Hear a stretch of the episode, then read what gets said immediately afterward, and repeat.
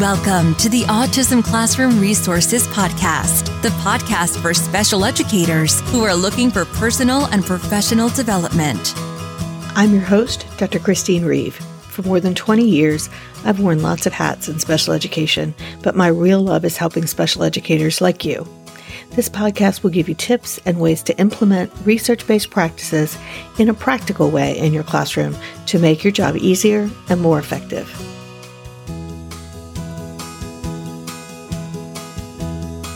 Welcome back to the Autism Classroom Resources Podcast. Thanks so much for joining us. This week, I have another special treat. Last week, I had an excerpt from one of the podcasts from the Special Educator Academy. This week, I have another one for you. And it is also about special educator self care because part of what I see this podcast doing is helping special educators to be the best that they feel that they can be. And I don't believe you can do that if you don't take care of yourself.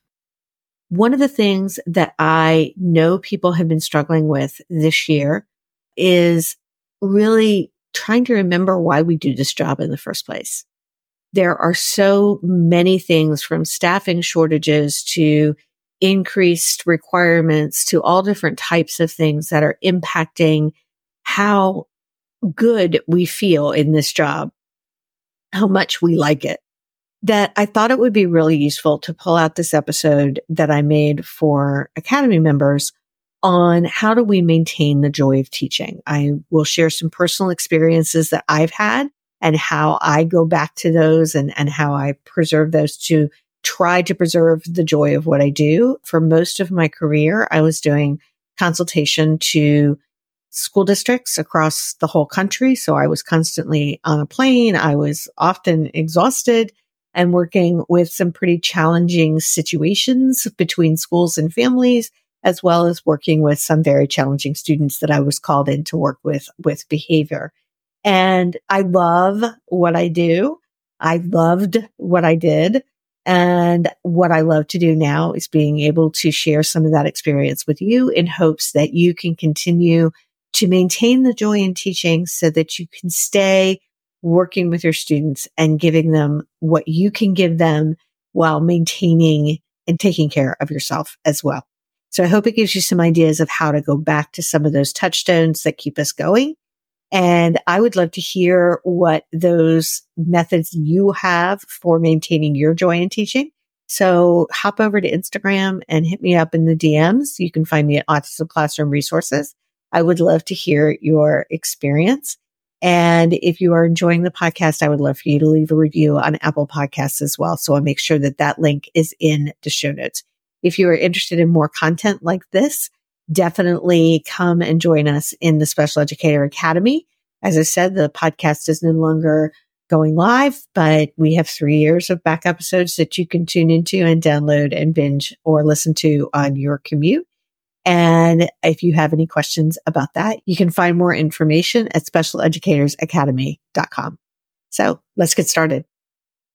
Hi, all. This is Chris. I just wanted to let you know before we get on with our Monday Morning Reflections podcast that this is a replay of a very early episode before we were able to push out the episodes to your devices. It's also one that didn't have a transcript. So I'm bringing some of them back. I've selected them specifically because I think they are very relevant for this time and the things that I think are worth hearing again. So I hope that you enjoy it and I look forward to hearing what you have to say.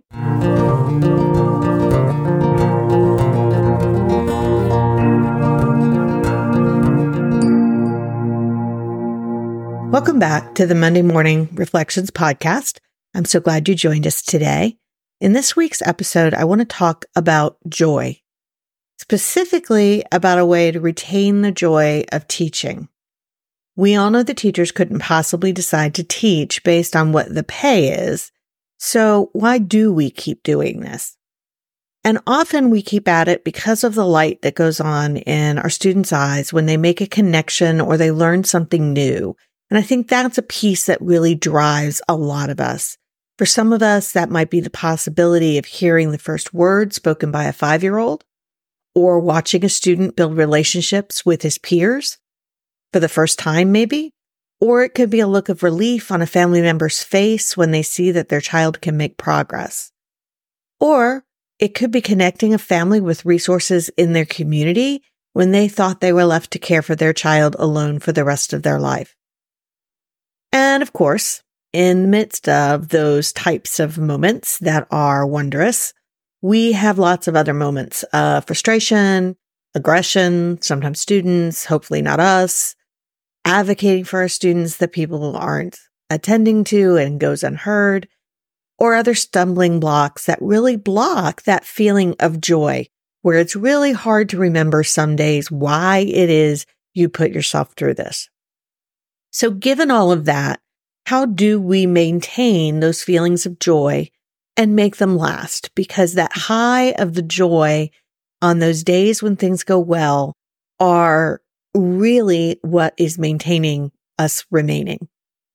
We need to keep them in the front of our mind because they're often related to our question of why do you do this? When somebody says, why do you do this? Think about what your answer is. And those are the issues, the areas where you find joy.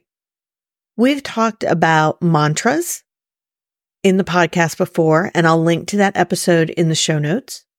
We can use mantras to help us focus on what's important, and we can also use them to have moments of reflection about what is good in our job and about those joyful moments.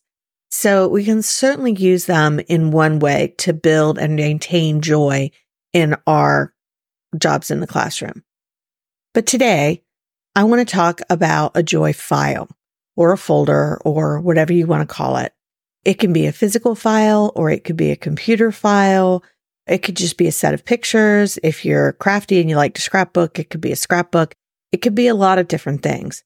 But essentially, a joy file is when you collect the little things that brought you joy throughout the year into one place so that you can look at them and make use of them over the course of the year. So it's essentially collecting the little things that brought you joy. It could be a card that a student gave to you. It could be a sample of a student's writing the first time he wrote his name. It could be a note from a parent thanking you for your dedication to her child. It could even be just something that you wrote down about a win in an IEP that went well. What you save may be an actual thing, an artifact, or the actual item that you receive from the person. It could also be a win that you shared, say, in our community from an IEP that went well. It could be a note that you wrote down to yourself to remember that Jordan said a complete sentence today. Essentially, it can be anything that will trigger that memory for you of that accomplishment, of that win, of that moment of joy. For instance, I actually wrote a mother's comment in an IEP down on a card and put it away for me to come back to later because it was one of the nicest compliments I've received. She told me at the end of the IEP that she felt she had found someone who can think like my daughter. And it just really struck a chord with me that that was really what I was trying to do was to really, the school district and the family were not seeing eye to eye. And I was really trying to navigate that and advocate for what the child needed so to me, that was a really strong compliment. As you accumulate those memories, you can put them in a file if they're actual items, or if you're like me and you're trying to reduce the flood of paper in your life, take a picture of them, put it in an album on your phone labeled joy or whatever you want to call it. That way you always have those reminders with you when you just need to check in and boost your joy a bit on a bad day there's something to go back to to remind you why you did this. However you keep them, the next critical element after collecting them and putting them in your joy folder is making sure that you check it regularly. I like having the things on my phone because when I look at pictures, I tend to come across that album. If you have a physical file of joy, that sounds a little funny when I say it that way. Consider getting it out once every week or two weeks, depending on how things are going, and reviewing it. Tell people around you about it so they know that when you're having a bad day, to tell you to go back and look at all the amazing things that have happened. I sometimes will put things on my fridge so that I see them so that they're not hidden away if they don't include confidential information. For a long time, for example, actually until my last move, I had a note from a teacher I worked with who really was difficult to get on board with what we needed to do. And it was really a struggle that took us a year or two to get through in terms of providing what this child needed, me giving into the way she wanted to do it, me trying to get her to understand why I wanted her to do certain things. But we managed to work through it. And she saw finally what I wanted her to do and, and did it and it worked. And so she really experienced success with it. And when the student we were working with left her class, he was doing tremendously well for him. And he was a really basic skills kind of kid. So the, the differences were, you know, hard to see sometimes. She wrote me a thank you note. And that note meant so much to me because of our struggle and because of the great outcome that we had for that student. And because I was so frustrated for two years with her that I put it on my refrigerator because it really meant a lot. It meant every time I'm frustrated with a teacher, every time I'm aggravated with a family, every time I'm, you know, thinking maybe this isn't what I want to do, it's something that would remind me that teachers, even when we struggle, often are thankful for what we create in the end. So go back through your wins in our community. Gather up your parents' end of the year notes or beginning of the year notes or whatever time of year it is. Write down a list of skills that your students learned this year, no matter where you are in the year. Keep a running list. Keep those good evaluations from principals and put them all where you can review them regularly. It's important to recognize that joy is not an emotion that happens to you. It's not, I'm happy or I'm sad. Joy in life is cultivated as much from inside you as those things that happen to you. You make your own joy.